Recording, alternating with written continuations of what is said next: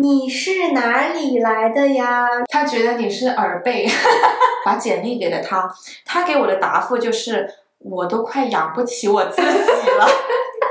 就难道我真的不能够做一个高尚的人吗？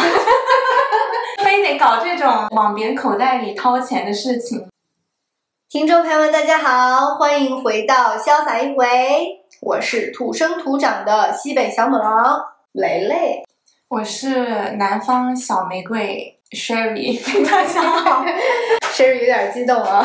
对，因为今天要讨论一个比较热血沸腾的话题。对，今天呢，我们就要讨论一个几乎每个人都要面对和几乎都要做的事情嗯，除非他家里有，——矿。嗯，对，如果是你是土豪的话，或者你你是中东的王子的话，那你就可以直接退出了。嗯因为今天我们要谈的是工作。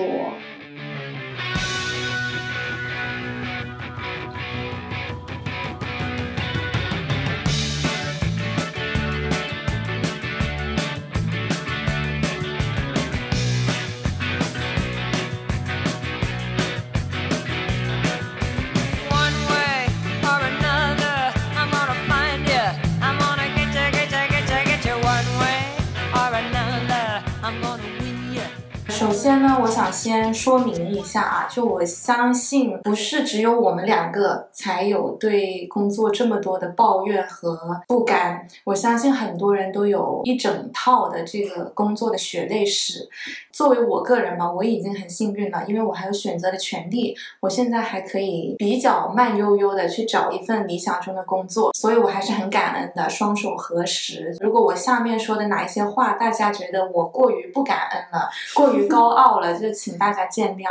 所以你不要做自己了吗？做做做，还是就但是还是尽量不要得罪人嘛。本来这一集节目我们是上一周录的，然后我是刚开始找，上周刚开始找，嗯所以呢，上周我觉得我自己还没有资格去讨论找工作这件事情。但是说时迟，那时快，马上就收到了三封拒绝信，所以我现在就有资格来讨论这个找工作这件事了。被拒绝也是一句名话，是吧？对对，起码有个有个信儿嘛，对是。对，我也从开始找到找到，嗯也有三星期，其实很快了，真的。是吗？嗯，因为我找我也是一个星期嘛，嗯到现在差不多一个半星期，嗯我也处于非常焦虑的状态。但我每一次焦虑呢，我就上小红书，我就去搜，看到有一些例子啊，他已经毕业八个月了，他投了三百封简历，然后他一份工作都还没找到，嗯所以我看到之后就觉得啊，其实也挺好的。嗯，但如果这一位同学你听到了我说的这段话，请你不要往心里去啊。对，其实这个我觉得作为我不知道别的外国人有没有，反正我是有这种想法的。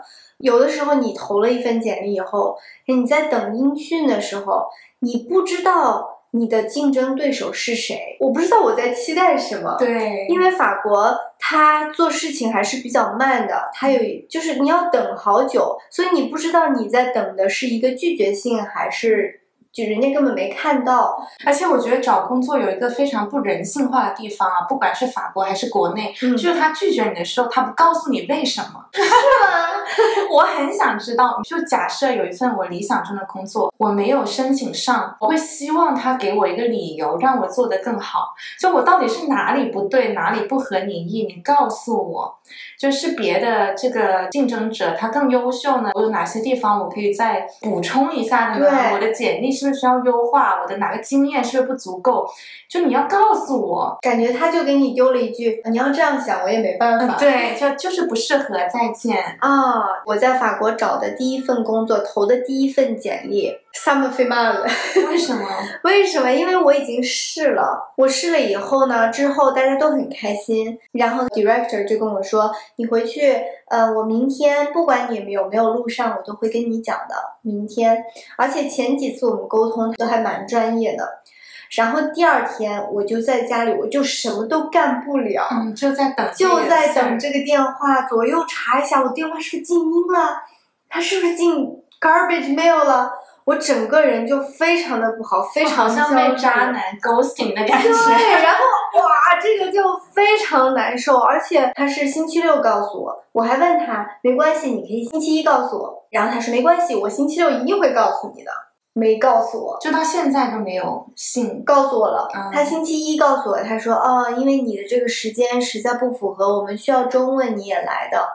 但是这个消息就很让我不开心，因为我一去 to the ball，我就跟他说了，我星期天的这个时间不行，那个时间不行，我要教学生，而且这些学生已经在，如果是国内的，就是高三，我是没有办法现在就放开的。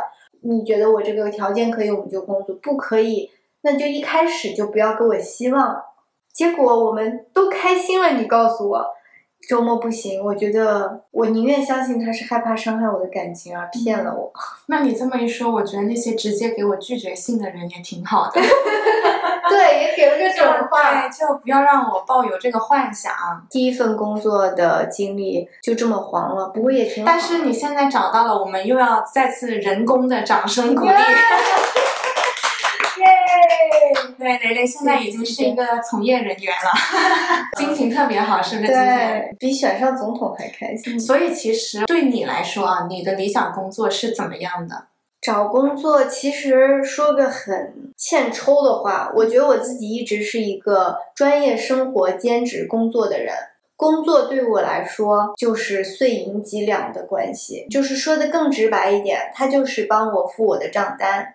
我有这个工作技能，我去换我账单的钱，我不会是那种为了工作会加班加到第二天凌晨的那种零零七的人，因为我深知工作它就是工作，我甚至不期待它能让我开心。如果我能找一份不让我堵心的工作，我就开心了。就是你不管在国内还是国外，都是这个原则在找工作。现在是这样，以前我会拼了命的去工作，嗯，现在我会发现，对，因为出来了之后，可能生活节奏比较慢，然后欲望也减少了很多。嗯，而且这边的职场教会我，这个工作它就是一个工作。嗯，我在国内的时候，我可以在工作中交朋友，我也有对工作有激情。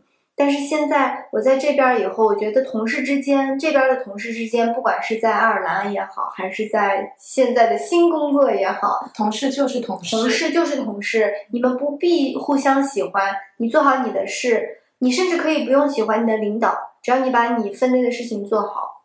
哎，完了，嗯，在法国，我感觉生活跟工作还是分得很开的，这一点他们这个平衡他们做得非常好。嗯，爱尔兰也是，就是生活和工作可能没有像法国这么清楚，但是就是同事之间交朋友的非常少。但是不是因为中国社会还是比较讲究人情呢？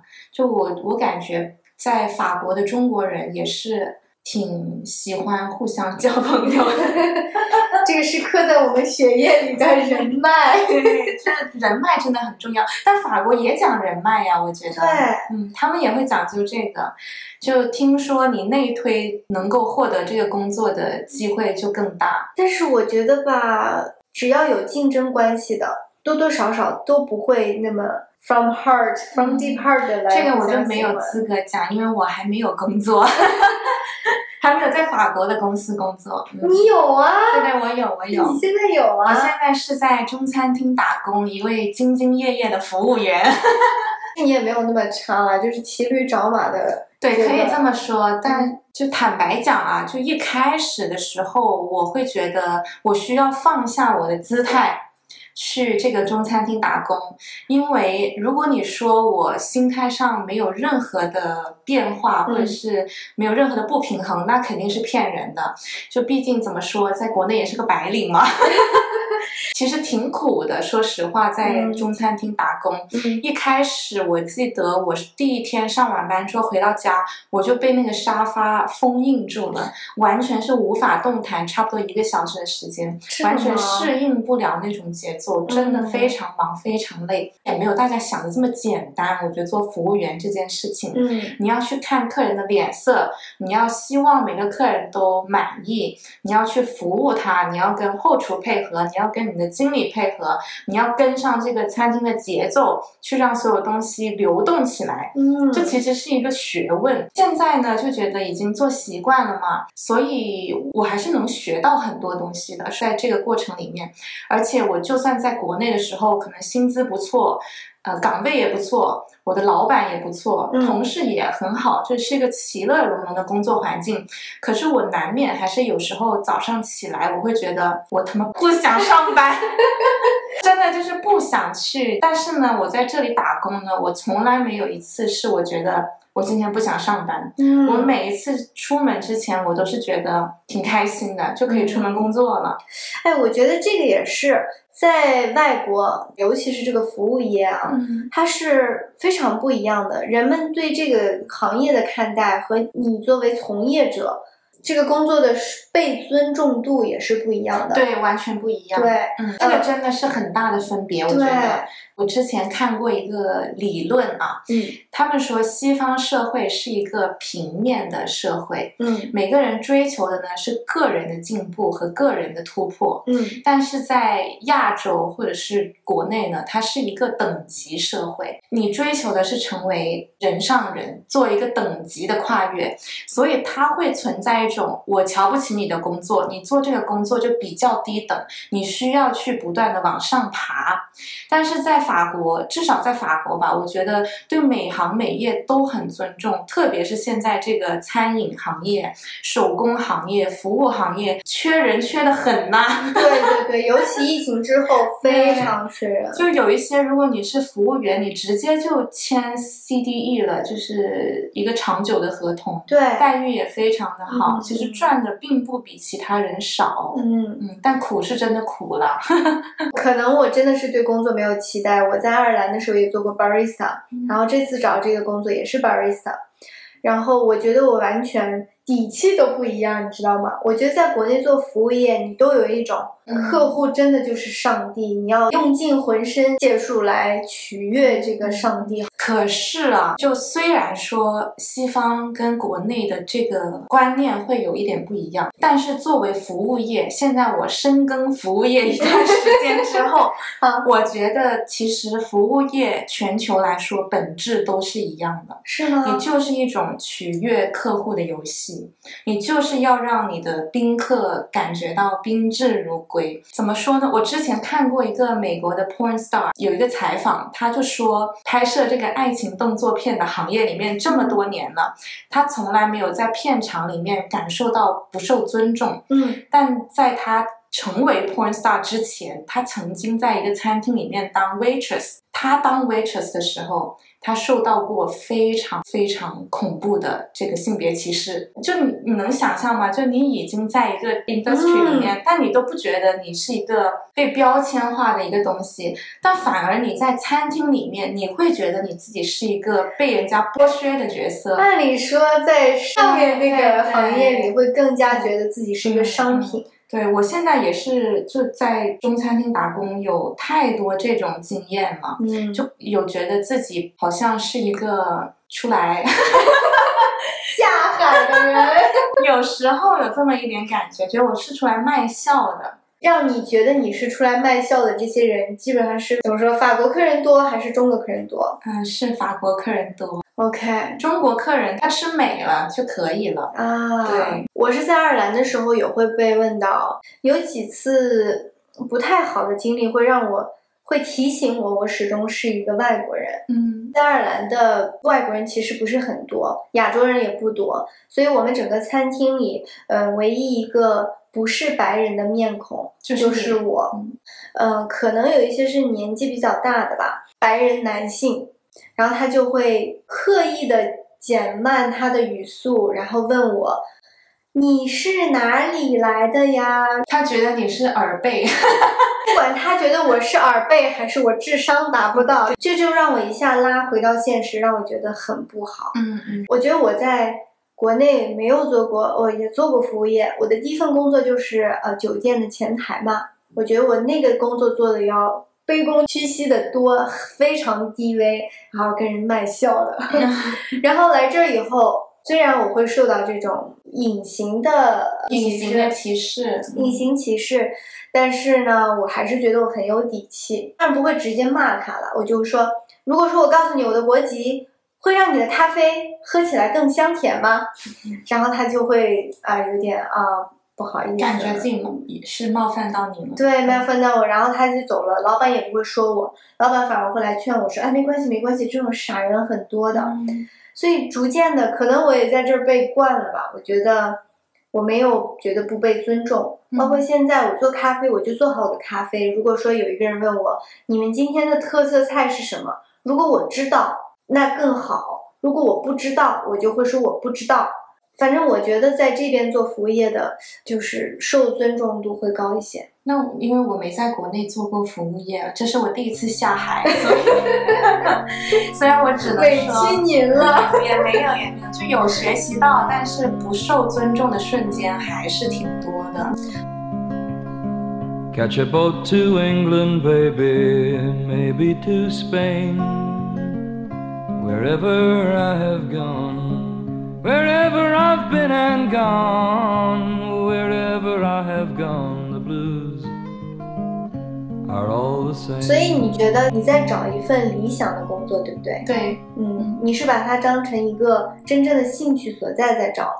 是的，其实我觉得找工作对我来说，不管是在国内也好，在国外也好，它是一个永恒的精神斗争。嗯它永远都是我到底要理想还是要面包。嗯因为我在国内的时候也干过不少我自己觉得对不起自己理想的事情，嗯就做过无数我瞧不起自己的事情，但是我是为了生存嘛。嗯但是来了这边之后，就经过这么多年的摸爬滚打了，就稍微有那么一丢丢存款了。现在我觉得我自己有资格尽可能的去往理想的方向走一走，你也像 Lucy Liu 一样存了一笔 fuck you money，可能没有他这么多。差那么一点对点。对对，那其实我觉得工作对我来说真的是快乐最重要。嗯而且它能不能够让我有进步，体现我的价值也很重要。你要么就是做你喜欢做的事情，但是它赚不了钱，嗯那你就会穷死。请您列举一下你喜欢做的事情，我来给你评估一下。就其实我就是喜欢一些不赚钱的东西嘛，就文学呀、写诗呀，然后画画画呀，然后做手工呀，这些都是不挣钱的嘛。嗯，或者是做慈善，那个 您这个家里边有好几个矿，但是在生不逢时，我真的是。在精神上特别丰富的这些对。对，我在国内的工作，如果听了之前的播客的朋友，可能会比较知道，就我是做文案工作的嘛，嗯，但是我是做商业文案，就其实我是很痛恨商业文案的，嗯真的是觉得很。算了算了，先先不要说这么多狠话。我写过很多我并不骄傲的东西，嗯只能这么说。但是呢，它确实给我带来了不少价值。嗯金钱上我得到的这个薪酬不错，而且也受到了各方的认可。我以前的几任老板呀，周围的人呐、都会觉得啊，你确实有这个功力。但是我自己又觉得，就难道我真的不能够做一个高尚的人吗？非得搞这种就是往别人口袋里掏钱的事情，这就是我一个很永恒的一个自我斗争，就是我到底是一个清高的文艺的人，还是我就他妈应该做商业？这个我觉得您真的是多虑了。我国历史上多个超级大名人享誉古今的这个文学巨鳄也好，还是超级有名的画家也好，都有过那些阶段要靠卖画来维生。对，确实是，但是哎，还是想写点好点的东西嘛。我在国内也做过，嗯，就是 marketing。我喜欢的跟你也差不多，也都是不赚钱。我妈经常就说我说，哎，你最会的，你最擅长就是花钱。然后我就反驳我妈说，这还不是托您的福。但是会花钱其实对做 marketing 还挺有帮助的，我觉得，起码你知道爱花钱人的思维是怎么样的。但是这个之后让我做的吧，我也是在自己跟自己较真儿，我要忏悔了。这个东西其实真的没有那么好，但是我要尽我所能对，销售对，没错，这让我的良心很受，挫。没错。对，对，像我之前工作的两家公司，一家是婚礼的，我帮他们做文案；嗯一家呢是医美的，我帮他们做这个市场和文案。但是婚礼嘛，哎，这两位老板，如果你们在听，其实我是很爱你们的，我很感谢他们曾经这么的看好我，嗯给我这个机会，真的我非常感恩这两位老板。嗯，但是呢，我根本就不憧憬婚礼呀、我天天在那里写爱情故事，天天在那里写你要如何诱导客人去向往一个梦中的婚礼，这个事情与我就是违背的，我不相信这个事情。这个在我们国内现在叫画饼。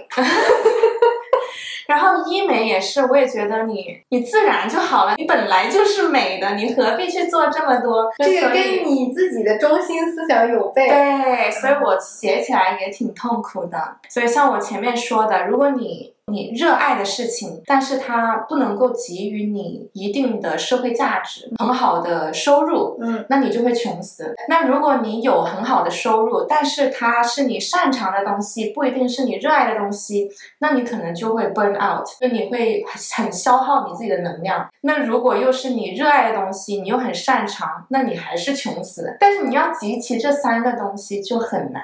我现在就很努力的想要集齐这三个元素，找到我那个 sweet spot。我都不敢说话。好了，就我们接地气一点讲啊，就是我现在就很想找法国的书店工作嘛，嗯，我很想要这种图书管理员啊，图书管理员，没，错。然后我有一家书店呢，我是很喜欢的，在七区那边，它是卖英文书或者一些国际的书籍。然后它整个理念啊，它整个 marketing 啊，它的 Instagram 账号啊，我都觉得很好，自己觉得啊，我很合适给他们工作。为什么你还不找我？对，那我就有一天在他开门的时候，我就直接去堵他了，我就就主动出击嘛。嗯。然后我堵了他之后，跟他说了，聊了一下，把简历给了他。他给我的答复就是，我都快养不起我自己了。不是我不想请你，是我真的经营很困难。嗯就其实，在现在在法国，可能这个行业还是比较难生存下去。唉，就我想干的事情，就都是夕阳行业嘛。我之前在国内呢，有一位前辈曾经就很直接的说我，嗯，他说你这个人就是两头不到岸，你又想要做这种高尚的文学类的东西、艺术类的东西，但是你又是逃脱不了这个商业的宿命。我当时是觉得很生气啊，现在回想觉得他说的真对。那你商业宿命这边儿给我们展开来说说。就商业，因为我是个亚洲犹太人嘛，潮汕人，潮汕魂。就虽然我很我很想要远离商业的东西，嗯说实话，我会觉得很累，因为我在国内的时候就有固定的模式，我不管看到什么东西都好，我都会脑里立刻脑补出一套商业计划。例如，我看到一家咖啡店，就会想，哦，我要怎么帮他做这个宣传，我要怎么帮他把这个品牌打造起来，我会真的不自觉的帮他想一套商业蓝图。我在国内的时候是这么过来的。真的，就是你是因为从小你们家里有这样的环境，你是的，是的。啊，因为我爸爸他每一天不管衣食住行啊，不管去到哪里，他都是围绕着做生意，都 always business。在他的人生里面就只有两个字生意，哇，所以我形成了这种思维吧，可能。那你的文学是从哪儿长出所以就来的哎，我也不知道，就从小看书呗。？OK，我是这么觉得。如果你们家没有人看书，你怎么会想着自己去找看书？你是一个孩子，没有这种文化熏陶，你是从哪儿长出来的这种兴趣爱好？可能是因为我小学那个图书馆真的很牛逼，啊，从借了第一本书开始就停不下来了。我还记得第一本书是是福尔摩斯，这么牛啊！等于说你这个技能是自己培养起来，其实你是一个商人家的，你的基因是支配着你去做生意。但我又很痛恨这种基因。其实我希望自己的生活跟商业分开，所以我现在更想要去找一份能够有平衡点的工作，也是这么个原因。我不想要完全的把自己浸泡在一个非常商业的环境里面。当然不是说商业不好啊，这 对，还是要澄清一下。其实啊，说实话，我真的非非常羡慕那些眼里只有钱的人。嗯，我我觉得非常羡慕他们爱赚钱，对他们把这个当成一个乐趣和游戏，对，对他们来讲就是打怪升级。我赚了更多的钱，我就更有成就感。嗯那这多好呀，多简单呀，多快乐呀！如果我也是这样子的话，我就不会像现在老是踌躇不展了。我觉得我自己有点像孔乙己，因为我有的时候我看到这个东西，我见到它的商业价值，但是我说服不了自己，因为我我觉得钱是万恶的源泉那种感觉。嗯嗯我自己跟自己的斗争是啊，我怎么能想着去赚钱这件事情？但是现在这个社会，随着社会推进，其实赚钱它不是一件不好的事情。嗯，而且钱真的很重要呀。对，它能够帮你完成你想做的事情。但是我觉得我一直在跟自己斗争，就我永远是脱不下这个长衫。为了钱，你让我去不在乎，为了赚钱而不在乎其他的事情，我是没办法的。其实这对我们来说也是一种幸运嘛。像一开始讲的，我们有这个选择的权利。嗯有一些人他可能真的没有这个选择的权利，他必须要这样才能生存下去。对，可能我之前有那么几份喜欢过工作，但是不管是我辜负了工作，还是工作辜负了我，但是我都没有，我都没觉得我这辈子就想做这件事情。反而当我摆弄我的乐器啊，看我的书的时候，我就觉得哇，精神非常的丰满，我就很快乐。唉，我们就不是商业帝国的命啊！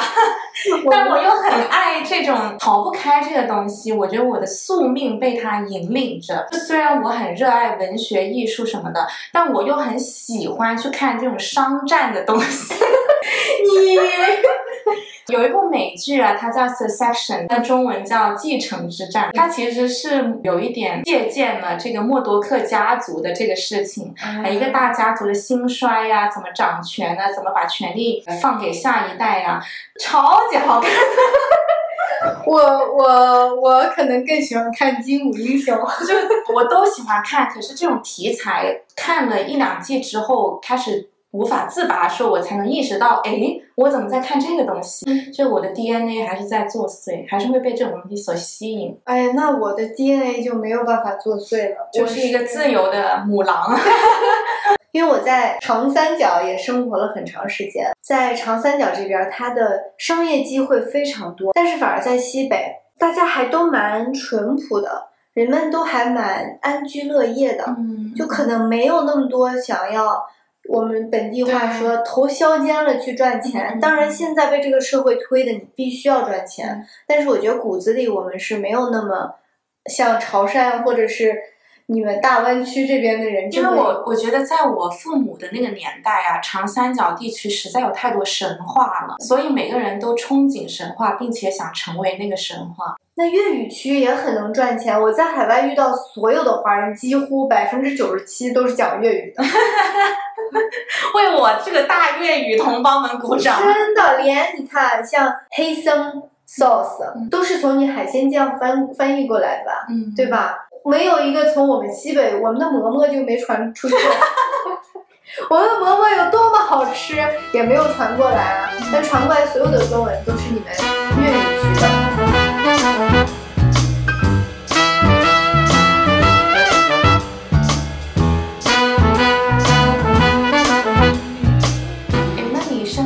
有没有一些朋友，或者是你认识的人，他是真的事业有成，并且他非常热爱他的工作的？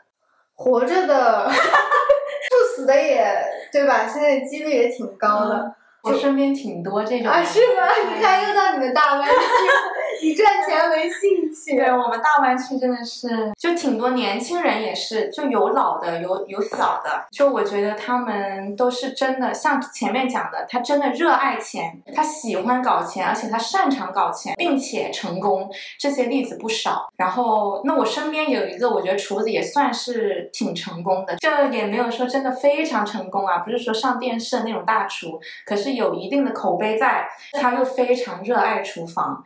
但这个我觉得像厨房和厨师这种，我不觉得它是一个生意，嗯嗯，我觉得它是一个 artist，它是一项手艺。但是就是工作嘛，它也是一个工作，就你看，他热爱他自己的工作和行业，并且他成功。因为我们前面讲嘛，就是你很难找到一份你又喜欢、你又能赚钱、你又能够获得价值感的东西。但是这种人，他就是还是存在的，并不是遥不可及的嘛。我认识的唯一又爱赚钱，赚钱又赚得好，他赚钱就能让他开心的，就有那么几个温州人，剩下的、就是、我们一直在点名啊，这个各个地域。但是很他们很真的很厉害，我也羡慕他那种状态，嗯年纪轻轻就赚很多钱的很多。嗯我之前交过一个男朋友，他就是一个温州人，嗯但对我来说他很扫兴。为什么？有一次我记得我们毕业旅行去四川，然后我们去了青城山，然后早上的时候我们上到那个金顶嘛，就觉得哇好美哦，我就沉浸在这个仙境里，我觉得我在那个《西游记》那个嫦娥跳舞的那个云里，我在这儿脑补，精神上非常的呃放松啊，非常的满足。然后我这个小男朋友是来了一句。这个地方要是开发成一个风景区，这个地方可以弄避暑山庄。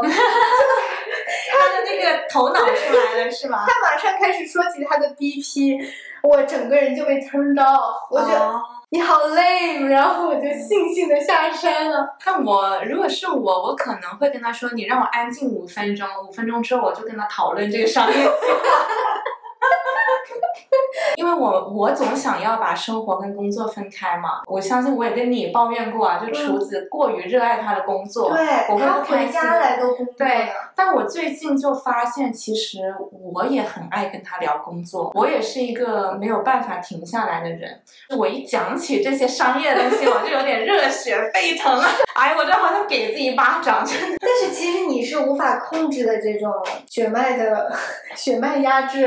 对，呃，因为我觉得其实这种东西啊，做生意也好，赚钱也好，包括我前面讲的那个美剧也好，其实它最根本的东西是关于人性的。像我们想讲找工作嘛，其实它也是一个人性之间的游戏啊。嗯这个游戏就可能对我来说最好玩的不是赚钱，而是怎么去洞破人性。对，我们还是真的够幸运，我们俩在这儿。我想要找一个完美的伴侣，像这种，嗯我想要分开，我们还有这些选择。但是我觉得这个国内和国外的工作环境，法国也好，爱尔兰也好，还有中国也好，我们赚钱为的完全不是同一对，个完全不。一样了。对对对，嗯我觉得在国内，虽然我们给自己的感觉还蛮好，都是白领，啊一天啊，要么开车，要么打滴滴，然后跟同事们吃点简餐，好像感觉自己过的是一个很精英一样的生活。但其实，哎，我在上海当时，如果说我今天没有工作了，那么就意味着，如果我交不了房租，对我租交不了房租，我没有组织养，我明天就是 homeless 呀。对，所以在国内的时候才会这么拼命的去卷，对拼命的九九六。对，而且我觉得我在国内赚钱赚不完，我要赚我的养老钱，我买房子的钱，我的医疗钱。虽然我们都有医保啊，什么养老金这些，但是，对吧？我们人吃五谷杂粮，你永远不知道自己的状态怎么样。那就更别说那些生了小孩，他要为小孩准备以后的教育对，金。哇，我觉得父母是更是不容易了，对，赚钱完全为的不是同一个东西。嗯，在法国可能真的完全是另外一种思维模式了。对，就大家闹得沸沸扬扬的这个退休法案嘛，嗯我了解的不多，我不能说我完全能够理解他们为什么这样子，嗯，但我觉得有那么一小部分人，他们的最根本的这个原因是，工作对他们来说不是最重要的东西，何止不是最重要，这完全不重要。他们不觉得工作能够给予他们价值，他们的价值是在于自己。嗯，我喜欢做什么，我想要做什么。那你还让我去再工作两年，你是真的是要我老命吗？现在新认识这些同事嘛，几乎所有的每一个人不知道他的副业是他的主业，还是这个是他的主业，就没有一个人是上五天班的。啊、这都是斜杠。对，都是斜杠。我是在这是，比如说他是 reception，他是前台，他剩下的三天他是去拍婚礼，他是一个摄影师，剩下的有音乐家 musician，然后剩下的还有我是一个旅行家，我是 backpacker。然后还有酒店测试员，就是各式各样的，都是有自己的兴趣爱好。然后说还有一个人，他到了工作以后，他看了一下他下星期的排班表，然后他说。呃，不知道怎么这个星期我要工作四天，我平时都三天的，谁把那一天给我？我看厨子现在的工作状态跟国内也完全不一样了。啊，他之前在国内的时候就废寝忘食的，但他现在如果他一周有两天是上两头班，就上一整天，他就我好可怜，他就是我好惨，为什么我我是惨惨猪？他就会这么说。对，哎，而且法国还法律规定一周不能超过工作三十五没小时，嗯，我之前就有跟法国朋友聊过这个问题，因为他们老是问我你怎么这么累啊，老师。然后我就说我在国内要工作多长时间，然后你平时就算放假了，但老板找你，你还是得马上回复嘛，马上把工作完成嘛。然后他们就说哦，难怪我们一周就工作那么多时间，要是我像你这样工作，我平时我也躺着，我也不会去运动，我也不会出来玩。你看，虽然我们两个在这边好像像是做点闲闲的事儿，但其实我俩也挺卷的。我们不上班儿的时间，我们也在做别的事情啊。嗯比如说，我们在做这个人人都爱听的“相反一回”，对吧？这个这个广告有点硬，我觉得。怎么会有人不爱听这么快乐的节目呢？我们还要录节目，我们还要上班，还有我我还有很多书要看，对对对对我还要画画，我还在学画画，哎，过啦，还要运动，呃，每天早上还做瑜伽。对，然后我还在线上教课呢。其实我们一分钟都没有闲是着，的，真的，我是没办法闲下来的。我也没有办法。我闲下来的时候就会内疚，我觉得我这些时间就浪费了。但这对法国人来说，花一下午的时间喝一个 espresso，我觉得他们都觉得很值。中心思想是一样的，就我们做这些事情为的是追求自己的快乐，但其实他们做那些事情也是在追求他们的快乐，所以我们可能开始跟上了这个 work-life balance 的脚步。我俩现在回国估计都得废。可是啊，没来，因为最近找工作受挫嘛，一直被拒绝嘛，我也有在想，其实我在法国找工作是有一点在降维打击，但是只是降了维，没有打击别人，但是被别人打击了我。反被打击。对，就是你说我现在想找这个工作，我在国内找不到吗？肯定找得到的。就一个书店里面工作，我去一个餐厅里面工作，或者是去一个酒店前台工作，怎么会有人不要我呢？不可能的嘛！但现在就不断的被拒绝。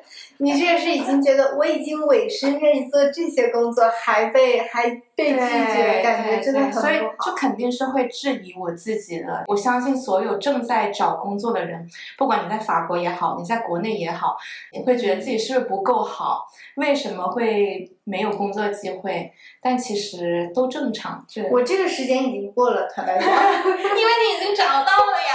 我就是尽量的给自己找一些事情做，让自己不要这么焦虑。像我等一下录完节目，我要去打印二十份简历，把整个里昂的书店都走遍了，我都给他派过去了。就如果这样子还是不行的话，我就死心。但不我不能然咱开一个吧。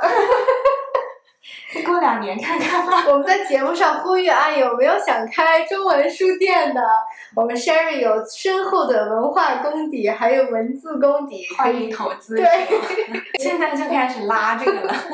哎，但其实你这个也不算降维打击了。我觉得像语言这个问题，你看，像我们才刚来，我们两个的大敌还没有克服呢，就是法语，而且法国人特别的较真儿他们的语言。你要等于你在他们擅长的区域里跟人家抢饭吃对，我也懂，就是既然要在书店上班了，那他们肯定对法语的要求很高，所以他们不选我，我也能够理解他们。但是厨子是非常同情我的，他昨天晚上才在跟我说，就什么不是你的错，对不起，baby，不要不开心。我想我还好呀，你给我，请你停止同情我。就他就老是跟我说不是你的错，不是你的问题，加油什么的。哎，就你给我闭嘴！有夫如此，夫复何求呢？对，是的，还感谢他这么支持我啊！如果你也在找工作的时候感到很焦虑，我就想分享一下我非常喜欢的周轶君老师。之前在圆桌派里就讲过，焦虑的反义词是什么？是具具体，对我也有看对，如果你非常的焦虑，你就去想想你能做些什么，去投入实际行动，为这个焦虑做些什么。那像我找工作，我的实际行动能是什么呢？我就做简历呗，我去打磨我最好的简历呗，我找法国朋友帮我一改再改，改到我认为已经接近完美为止。我一家家去拜访，一家家去跟他求情。然后这些事情都做完了，我觉得不行了，我也对得起我自己，就我也不会焦虑了，就觉得我知道我下一步该怎么走。这个阶段过了之后，我还有下一个阶段，我还有 Plan B，就所有事情都去把它具体落地的去做完。我觉得，如果你真的把这个所有的都做完了，哪怕不是每一个书店都能给你一个回馈，说你为什么没被录取，你也能累积一些原因。比如说，他说我们现在养不起自己。如果是真的，几乎所有的书店都说我们经济不景气，那就是撒谎，我刚想说，那你也死心了。他就糊弄我，全部都不挣钱，我才不相信呢。哎，那如果他说不好意思，你的法语还没达标，你会那我觉得很受伤吗？我不会，我觉得这是事实，我自己知道。嗯那我就继续努力嘛，可能我就接下来找一些别的工作，就可能也去个咖啡店打打工，但是同时在努力去让自己的法语进步。我也不是说非他不可，但只是他是我最想做的事情，我不想要没有争取过就放弃。哎，我差点忘了，你现在是骑驴找马，有着工 作的。对，而且我上上周五啊，我不是喝了个大酒吗？我第一集才说我自己不是个酗酒的人，结果每一集都在说自己喝酒。就上周五我喝了个大酒，喝得很醉。这个醉的原因呢，就是我收到了一个 offer，虽然它不是我很梦寐以求的工作啊，那我当时就觉得哇，即使它不是我想干的事情，我也觉得自己受到了认可。好，说的这个法国人对文字的这个较真儿啊，嗯我今天早上看了一个帖子，长话短说就是，这个楼里有一个人的猫丢了，然后这个看门人呢，他就写了一张告示，他就说：“先生们、女士们，如果说你们谁看到这只猫，这个是比如说五楼三号人家的这只猫，请你联系我。”然后呢，第二天早上。就有法国人在他的告纠示正他的语上纠正法吗对，天哪！应该是女士们、先生们，Madame Monsieur，这么点儿小事，他们都在纠正语法。我觉得这个挺过分的耶，也让那个看门人情何以堪？对啊，你不是也在说法国专门有一个部门法纠正式学院，哎呀，我真的是我接受不了，真的。你说完这个，我待会儿要去再复查一下我的 CV，我上面这个语法到底对不对？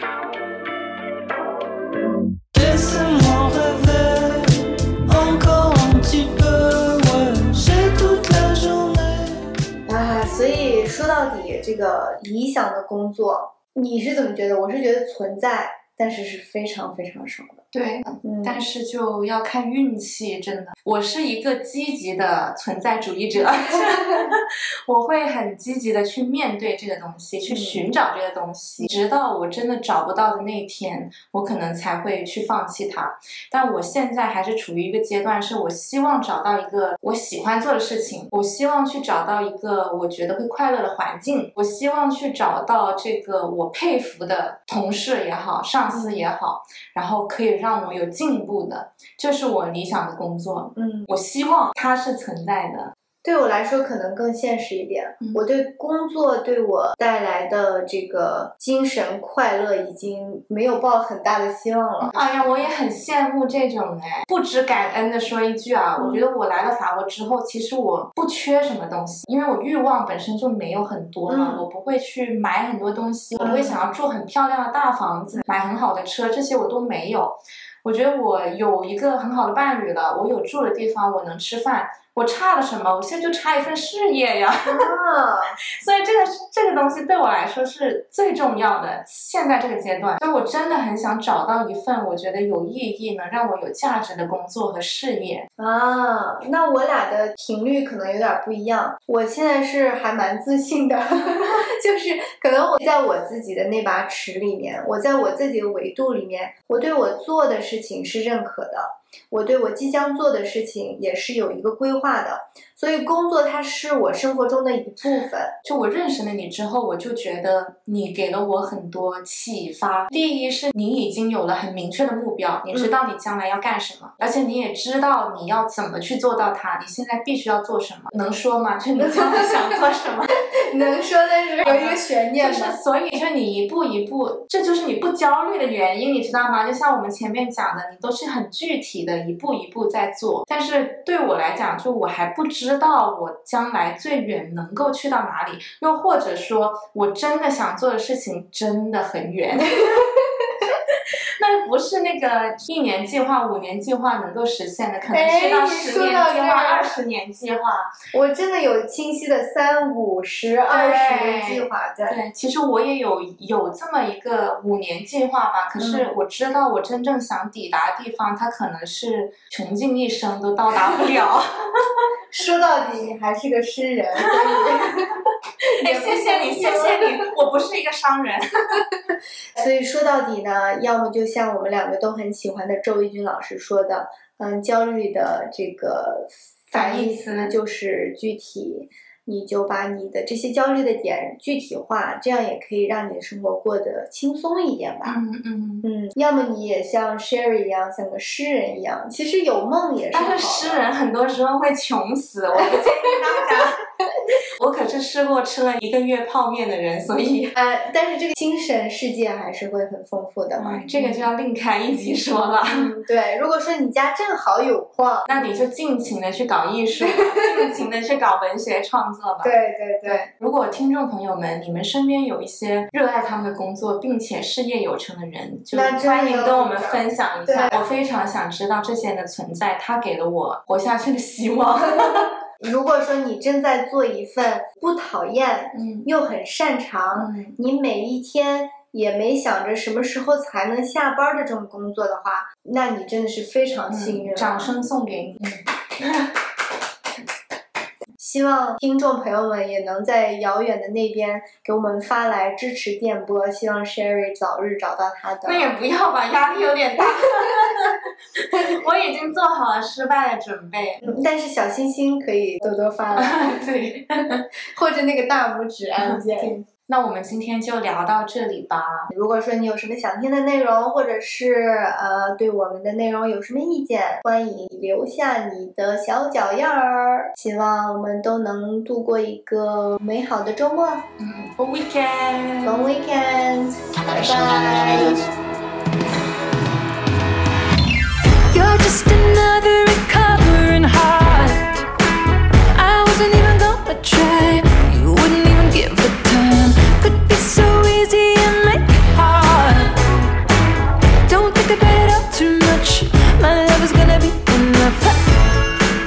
You so